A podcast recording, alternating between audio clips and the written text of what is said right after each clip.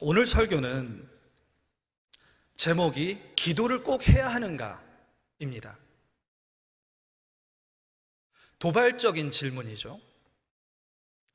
이 도발적인 질문에 대해서 아니요, 꼭 해야 되는 것은 아닙니다. 라고 얘기하실 분은 거의 없을 거예요.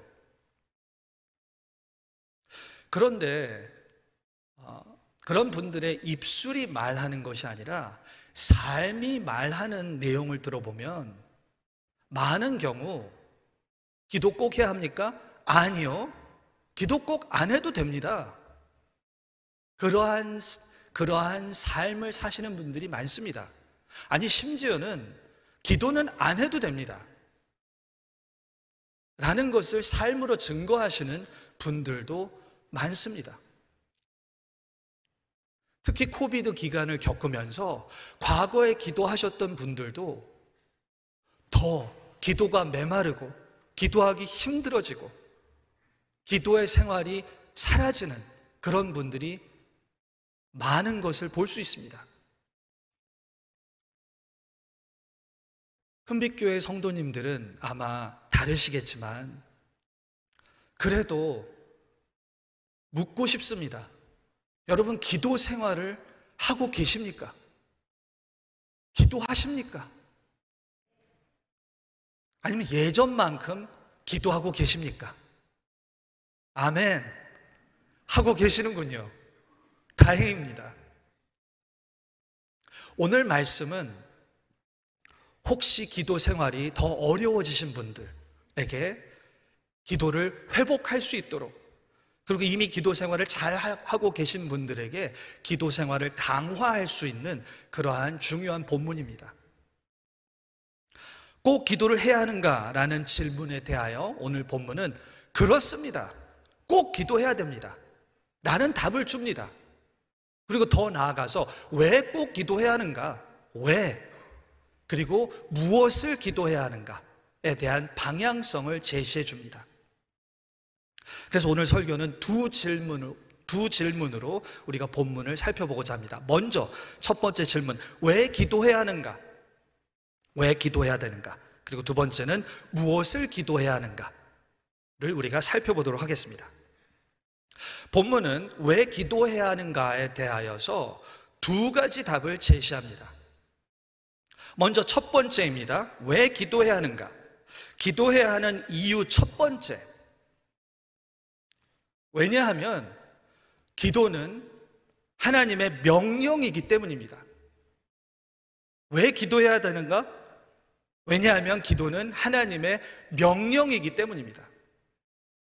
많은 분들이 기도를 하나님이 우리에게 하시는 제한 정도로 생각하시는 분들이 많습니다. 기도하면 좋지, 당연히 좋아. 많이 할수록 좋고, 직분 자면 더 좋고. 하지만 못해? 그래도 뭐 어쩔 수 없지. 아쉬워. 기도는 본질적인 것은 아니야. 하면 좋지만 안 해도 어쩔 수 없는 것이야. 라는 식으로 생각하시는 분들이 꽤 많습니다. 하나님은 말씀은 어떻게 기도를 나타내고 있을까요? 오늘 본문에 의하면 기도는 제안일까요? 아니면 명령일까요? 마태복음 7장 7절을 보시면 구하면 좋겠다. 찾으면 좋겠다.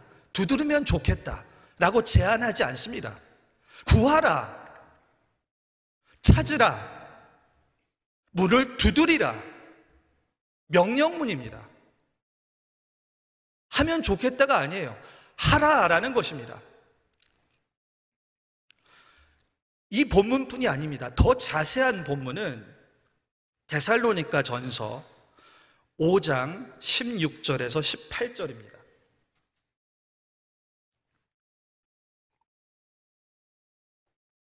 여기서도 세 가지 명령이 나오는데 항상 기뻐하라, 쉬지 말고 기도하라, 범사에 감사하라. 이 중간이 쉬지 말고 기도하라입니다.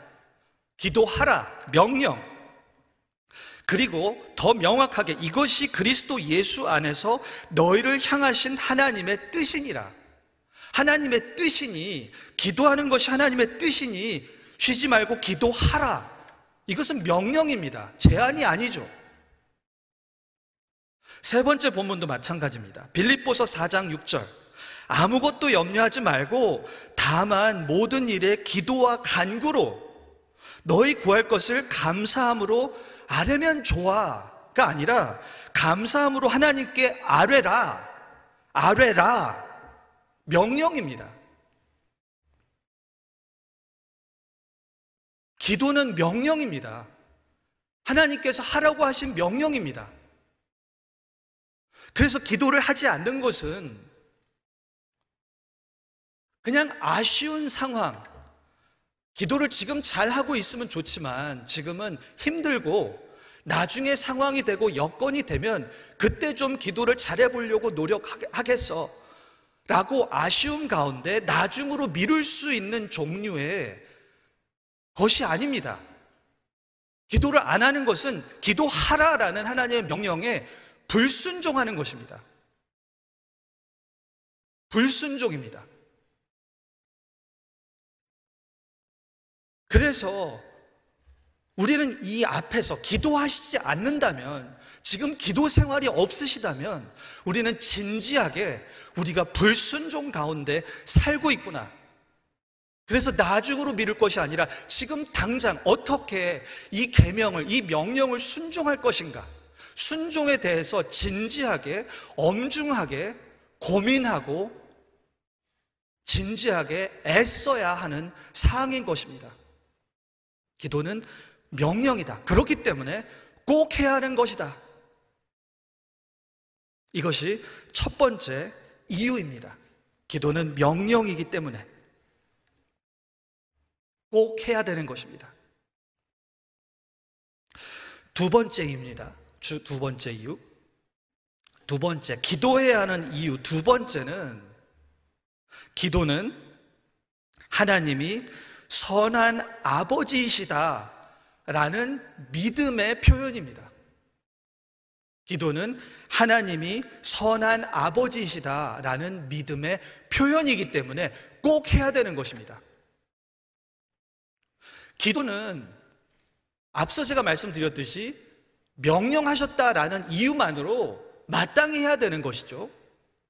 그런데 더 깊은 이유를 제시합니다. 왜 명령하셨는가? 그러면서 본문이 제시하는 이유는 명령하신 분이 선한 아버지이시기 때문에 우리의 아버지이시기 때문에 아버지로서 우리에게 기도하라라고 명령하셨기 때문에 하나님의 아버지 되심 때문에 우리가 기도의 명령에 더 순종해야 되는 것입니다. 이 하나님의 아버지 되심을 본문은 두 단계로 강조를 합니다. 첫 번째는 7절에서 어, 아까 전에 구하라, 찾으라, 두드리라 라고 명령한 다음에 그냥 명령에서 끝나지 않고 바로 뒤이어서 응답에 대한 확신이 제시됩니다. 구하라. 그리하면 너에게 주실 것이오. 찾으라. 그리하면 찾아낼 것이오. 문을 두드리라. 그리하면 너에게 열릴 것이다. 응답에 대한 확신을 주십니다. 이 확신을 더 강조합니다. 8절에서. 구하는 이마다 받을 것이요. 찾는 이는 찾아낼 것이요. 두드리는 이에게는 열릴 것이니라. 왜 이렇게 응답에 대해서 확신을 주실까요? 왜냐하면 이 기도의 명령은 그냥 단순한 행위를 명령이 행위를 명령하신 것이 아니라 주시기 위해서 하나님이 주시고 싶으신데 이것을 받아가게 하기 위해서 기도해. 그럼 내가 줄 거야. 찾아. 그러면 찾을 수 있고 두드리면 열릴 것이다. 주시고자 하는 마음 때문에 주시고자 명령한 것입니다. 기도로 얻어라. 기도로 내가 주겠다. 라는 주시고자 하는 하나님의 마음의 표현입니다. 그러면 왜 하나님께서 왜 이토록 주시고자 할까요? 어떠한 분이시길래? 기도한 것을 주시겠다라고 보증해 주시는 근거가 무엇일까요? 이유가 무엇일까요? 그것이 9절부터 11절에 나옵니다. 9절부터 제가 읽으면 너희 중에 누가 아들이 떡을 달라 하는데 돌을 주며 생선을 달라 하는데 뱀을 줄 사람이 있겠느냐? 이 말은 하나님이 아버지이시고 그리고 우리가 아들이기 때문에 아버지가 보통 아들에게 좋은 것을 주시지 않느냐. 하나님이 우리 아버지이시기 때문에 주고 싶으셔서 주시려고 기도를 명령하시는 것이다. 더 이야기합니다. 본문은 9절 중, 중간부터 너희가 악한 자라도 좋은 것으로 자식에게 줄줄 알거든 하물며 하늘에 계신 너희 아버지께서 구하는 자에게 좋은 것으로 주시지 않겠느냐 아니 악한 자라도 비록 다른 사람들에게 악행을 할지언정 자기 자식에게만은 자기 자식에게만은 좋은 것을 주신다는 거죠.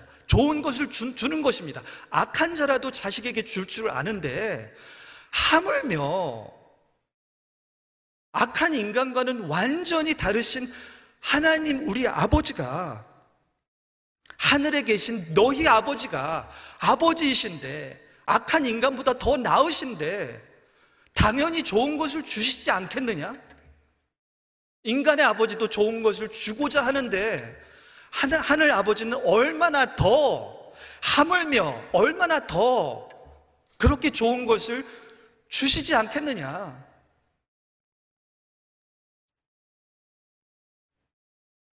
이 하나님의 아버지 되심 때문에 기도를 명령하신 것이라면 우리가 기도하지 않는 것은 단순 명령에 대한 불순종에 지나는 것이 아니라 하나님이 선한 아버지이심을 부인하는 것입니다. 하나님의 성품을, 선한 아버지 되심을, 하나님께서 우리를 주시고자 하는 분이라는 것을 부인하는 것입니다. 하나님의 성품을 훼손하는 것입니다.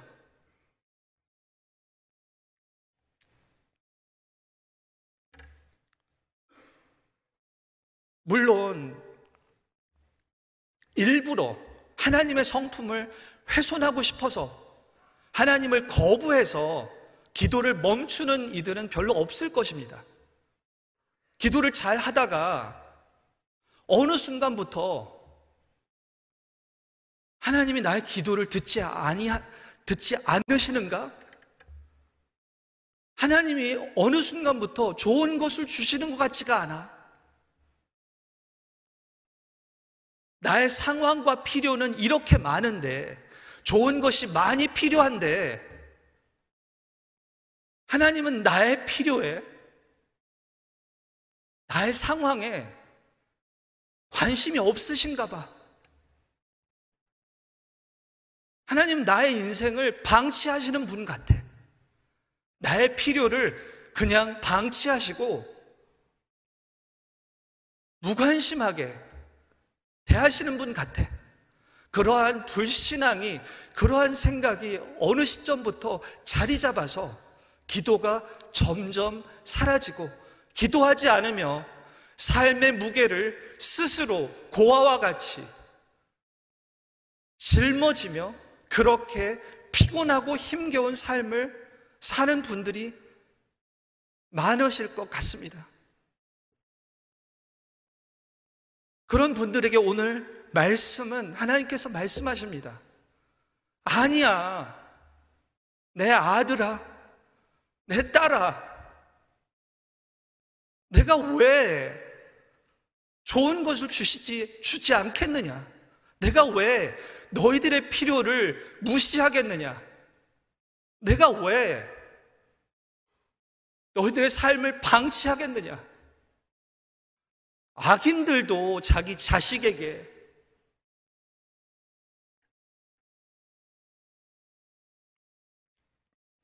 좋은 것을 줄줄 줄 아는데 하물며 하늘에 계신 우리 아버지가 좋은 것을 주시지 않겠느냐?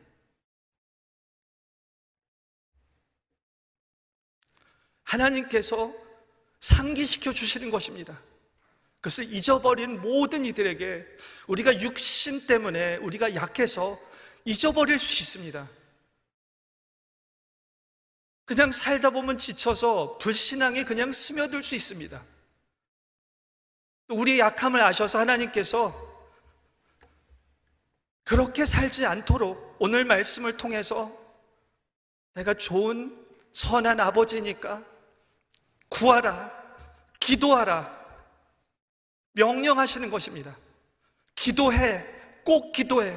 그러면 얻을 것이야. 선한 아버지라서 주실 것이야. 내가 줄 것이야. 믿고, 나의 성품을 믿고 기도하여라.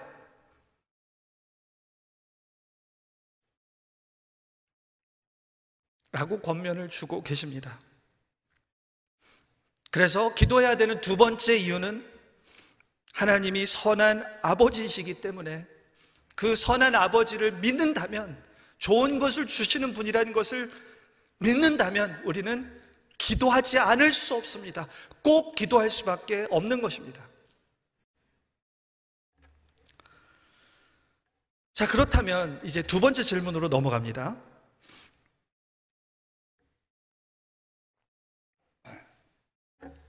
그러면 두 번째는 무엇을 기도해야 하는가? 무엇을 기도해야 하는가? 아니면 하나님이 도대체 어떠한 좋은 것을 주시고자 주시고 싶은 게 있으니까 기도해. 좋은 걸 줄 거야. 라고 말씀하시는 거잖아요. 근데 도대체 어떠한 좋은 것을 주시려고 기도하라고 하는 것일까? 어떠한 좋은, 좋은 것이 어떤 것일까? 무엇을 우리는 구해야 하는가? 이 질문은 중요합니다. 왜냐하면 하나님은 육신의 아버지와 다르십니다. 특히 본문에는 9장 11절에 11절에 아, 하늘에 계신 너희 아버지라고 했습니다. 그냥 너희 아버지가 아니라 하늘에 계신 너희 아버지. 여러분, 하늘에 계시다라는 표현은 익숙한 표현이지만 하늘은 이 세상을 주관하는 창조주요, 통치자요, 심판자이신 우주적인 왕 대신 하나님이 거하시는 왕의 보좌가 있는 곳입니다. 하늘 보좌가 있는 곳이에요. 그러니 우리의 아버지는 육신의 아버지와는 달리 이 모든 피조 세계의 왕 되신 그러한 아버지이십니다. 그래서 이 아버지가 좋다고 여기시는 것은 우리의 육신의 아버지가 좋다고 여기시는 것과 기준과 스케일이 다릅니다.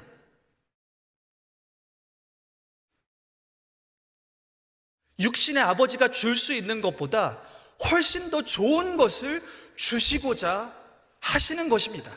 훨씬 더 좋은 것. 훨씬 더 좋은 많은 것들이 있는데 그 중에 두 가지를 우리가 아, 살펴보도록 하겠습니다. 하늘에 계신 우리 아버지이시기 때문에 육신의 아버지는 줄 수 없는 훨씬 더 좋은 것 두 가지. 이 두 가지는 아주 근본적이고 아주 어, 중요한 틀과 같이 작용해서 이 틀과 근거를 통해서 다른 덜 좋은 것들을 우리가 이해할 수 있습니다. 자, 하나님께서 주시고자 하는 하늘에 계신 우리 아버지가 주시고자 하는 더 좋은 것, 더 좋은 것 첫 번째는 무엇일까? 하나님의 나라입니다. 하나님께서 하늘에 계신 우리 아버지가 주시, 주시고자 하는 더 좋은 것 첫 번째, 하나님의 나라입니다. 여러분, 세상의 아버지는 아무리 가장 좋은 아버지라도 좋은 것을 주고 싶으신데 그 좋은 것은 한계가 있습니다. 이 세상은 타락한 세상이죠. 악이 창고라는 세상입니다. 그래서 아무리 좋은 것이라 봤자 이 타락한 세상 안에 있는 것, 그 중에 일부만 주실 수 있습니다. 그리고 그 좋은 것이라 하더라도 완전히 좋은 것은 없습니다. 나쁜 것, 악한 것, 해로운 것과 다 뒤섞여 있습니다. 불순물이 많죠. 그래서 아무리 좋은 육신의 아버지가 좋은 환경을, 좋은 동네, 좋은 나라, 좋은 학교, 회사를 제공해 준다 하더라도 아무리 좋은 동네라도 위험한 사람들은 항상 있죠. 범죄는 항상 일어납니다. 해를 끼치는 사람은 항상 존재합니다. 아무리 좋은 음식도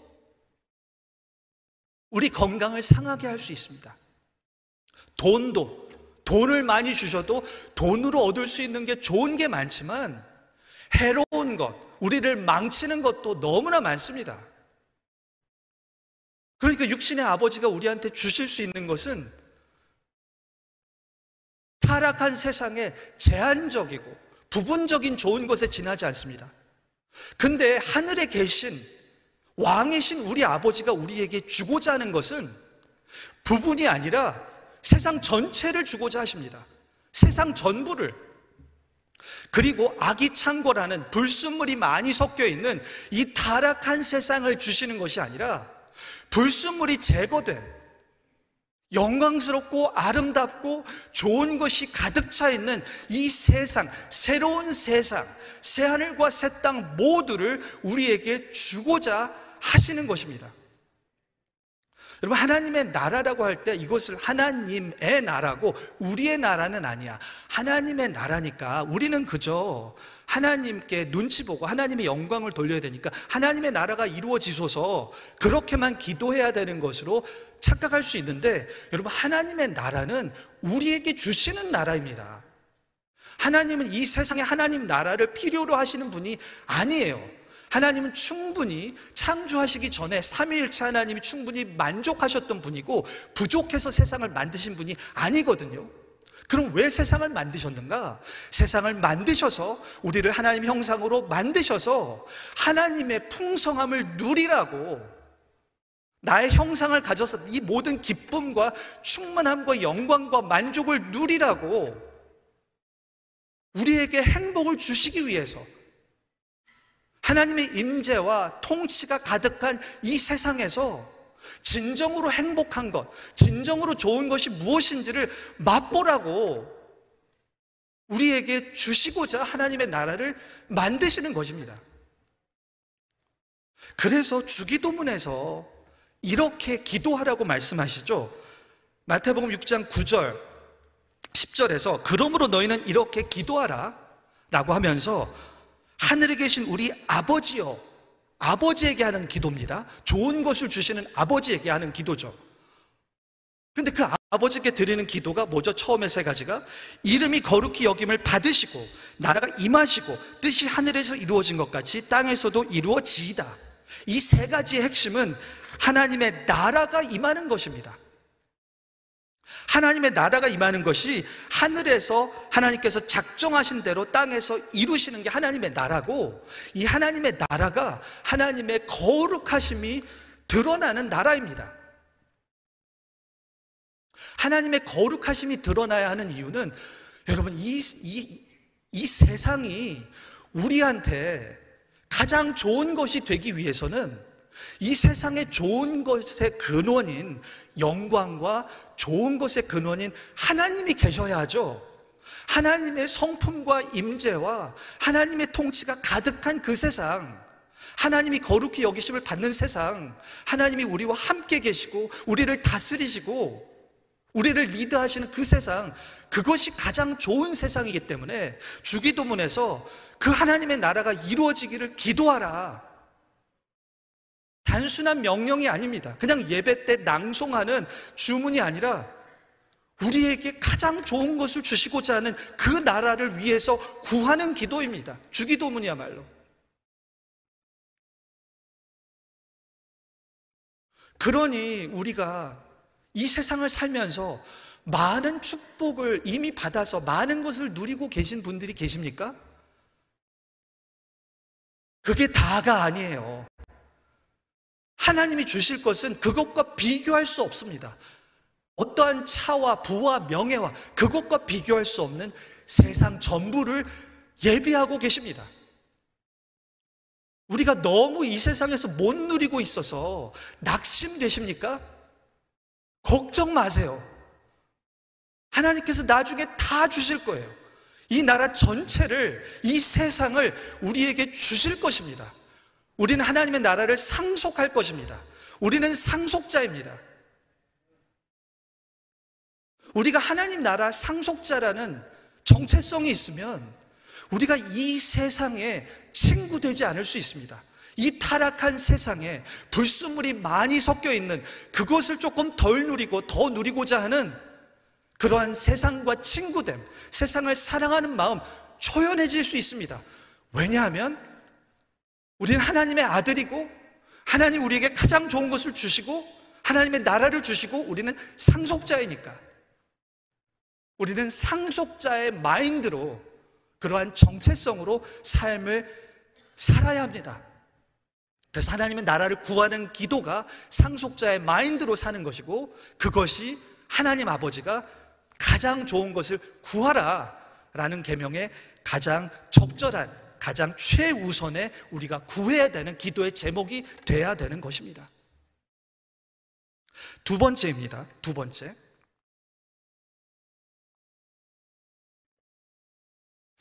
하늘에 계신 우리 아버지가 주시는 더 좋은 것 두 번째. 두 번째는 우리의 성화입니다.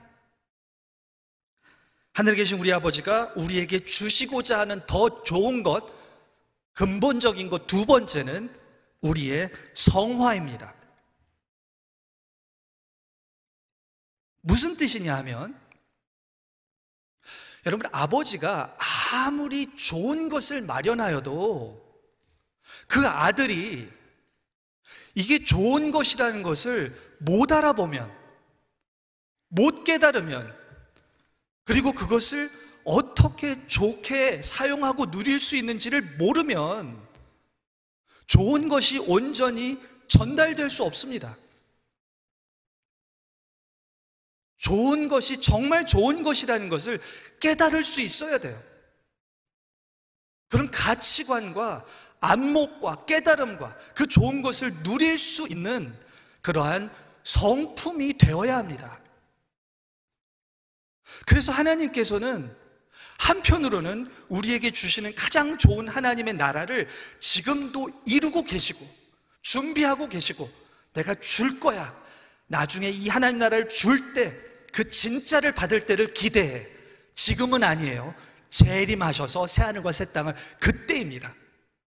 한편으로는 그때를 위하여 진짜를 주시기 위해서 준비하고 계시고 또 다른 한편으로는 우리가 그것을 받을 수 있도록 잘 상속받을 수 있는 그런 자가 될 수 있도록 우리를 빚으십니다. 우리를 성화시키십니다. 성화의 은혜를 주십니다. 이것을 주셔야만이 우리가 하나님의 선하신 아버지 되심을 온전히 누릴 수 있기 때문입니다.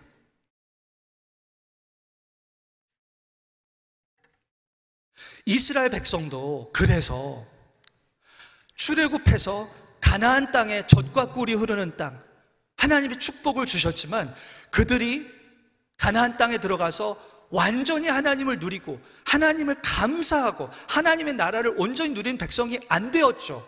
왜냐하면 이스라엘 백성은 마음이 패역하고 목이 곧고 마음이 변화되지 않은 성화되지 않은 백성이었기 때문에 그렇습니다. 하나님은 우리를 그런 이스라엘이 되기를 원치 않으세요. 우리를 빚으시기 원하십니다.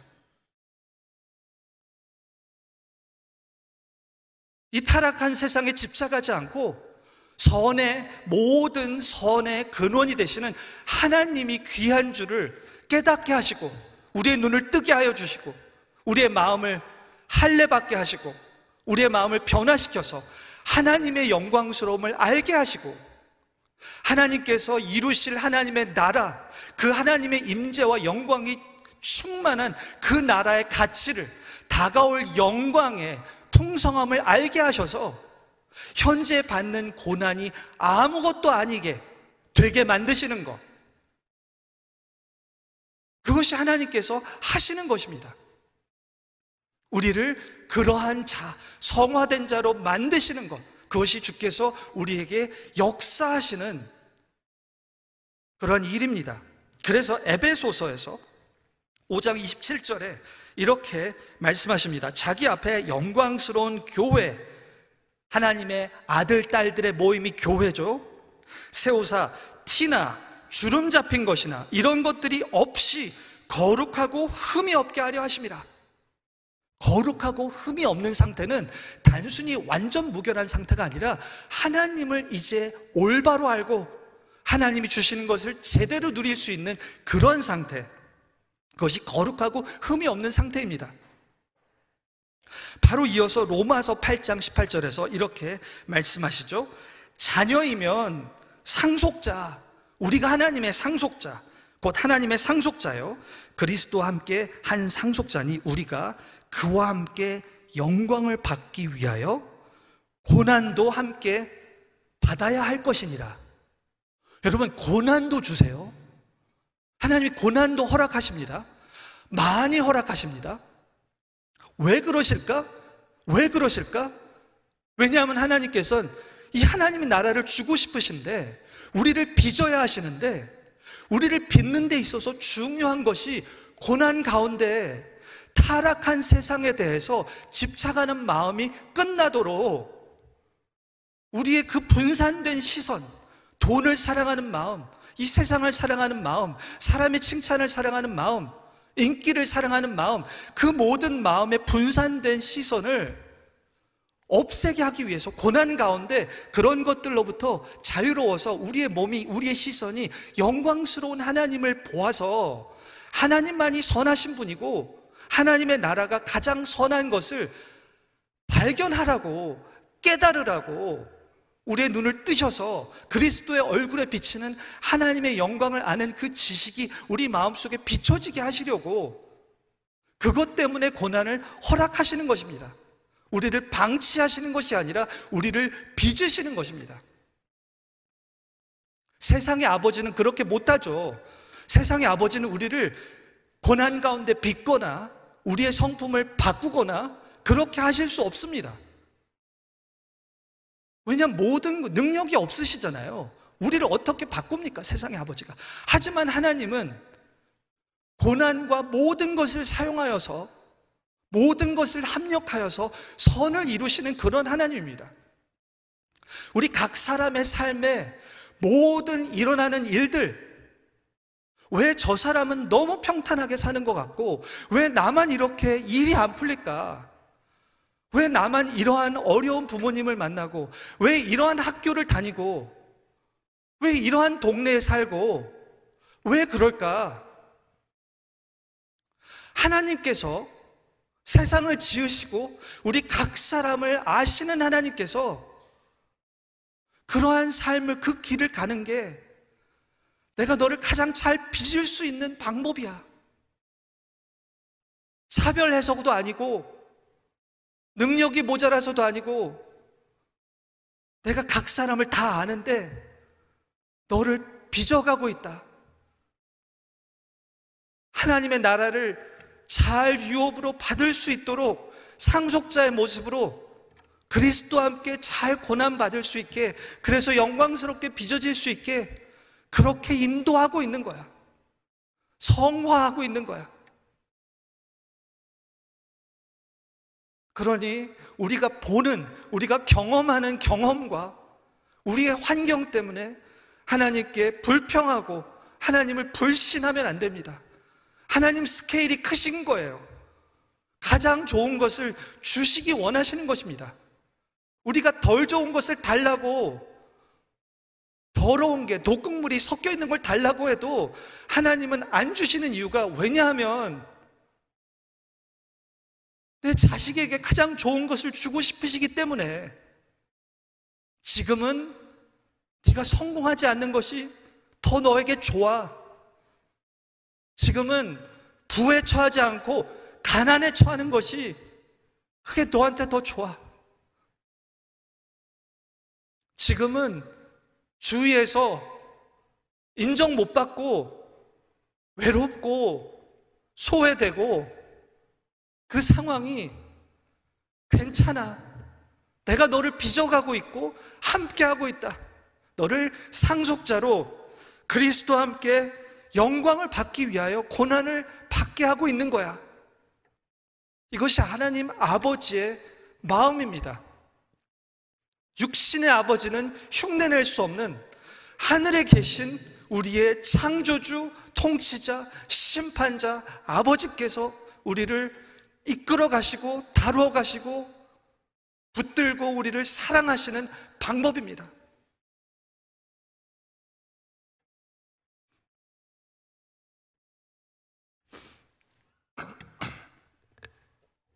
그래서 두 번째 이유는 하나님께서 우리에게 더 주시는 더 좋은 것은 우리의 성화입니다.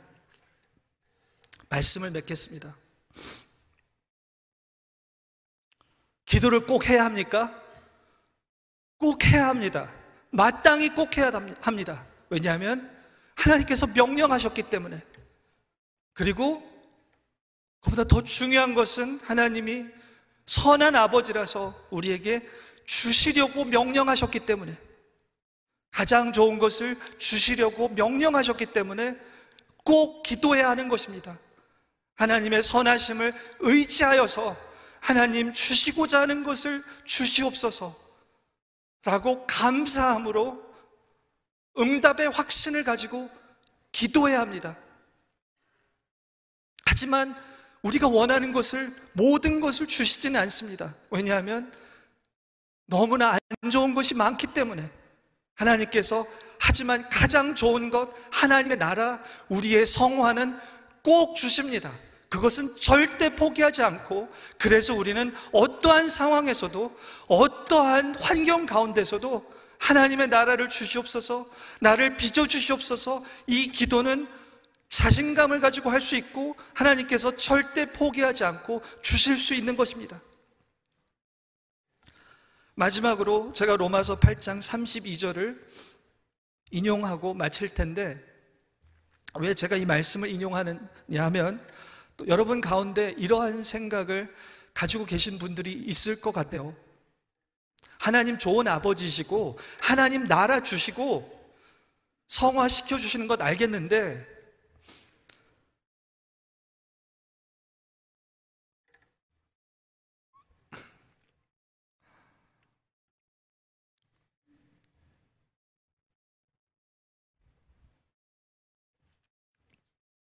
하나님께서 혹시 그렇게 잘 하시다가 중간에 포기하시지 않을까요?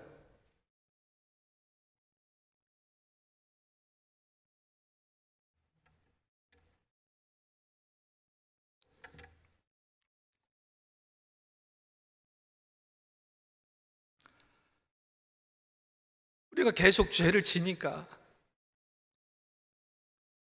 계속 실패하니까, 계속 죄 가운데 사니까, 신앙생활을 잘 못하니까, 하나님 처음에는 좋게 생각하시다가, 내가 너의 아버지고 내가 모든 것을 줄게? 근데 시간이 지나고 보니 넌 안 되겠어.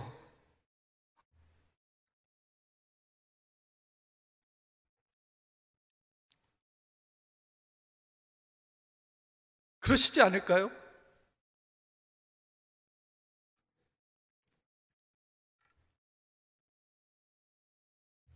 그럴 때 이 말씀이 우리가 붙들 수 있는 말씀입니다. 자기 아들을 아끼지 아니하시고 우리 모든 사람을 위하여 내어 주신 이가 여러분 예수님을 자기 아들을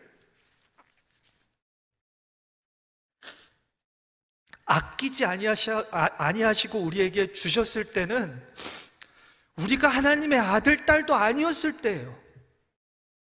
우리가 죄인이었고 하나님께 대적자 되었을 때, 하나님의 적이었을 때 우리를 위하여 예수 그리스도를 주셔서 십자가에 돌아가게 하심으로 우리에 대한 사랑을 확증하셨습니다.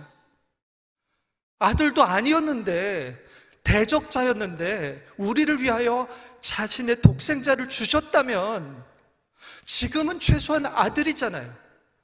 지금은 아들, 딸입니다. 우리가 가장 자격 없었을 때 가장 주시기 힘든 것을 주신 분이라면 당연히 우리를 포기하지 않으시고 하나님 나라와 성화를 주시지 않겠습니까? 그래서 이 말씀이 그 말씀입니다. 자기 아들을 아끼지 아니하시고 우리 모든 사람을 위하여 내어 주신 이가 어찌하여 그 아들과 함께 모든 것을 우리에게 주시지 아니하겠느냐? 아들을 주셨다면 이 모든 것을 당연히 주신다. 어찌하여 그 아들과 함께 모든 것을 우리에게 주시지 아니하겠느냐? 이 말씀을 붙들면 계속 기도할 수 있습니다. 끝까지 기도할 수 있습니다. 여러분, 오늘 이 말씀을 붙들고 그냥 붙드는 게 아니라 마음속에 새기셔서 기도의 명령을 하나님을 신뢰하며 평생 하나님을 신뢰하고 구하고 하나님의 선한 것을 받는 축복을 누리시는 저와 여러분이 되시기를 예수 그리스도의 이름으로 축원합니다. 기도하겠습니다.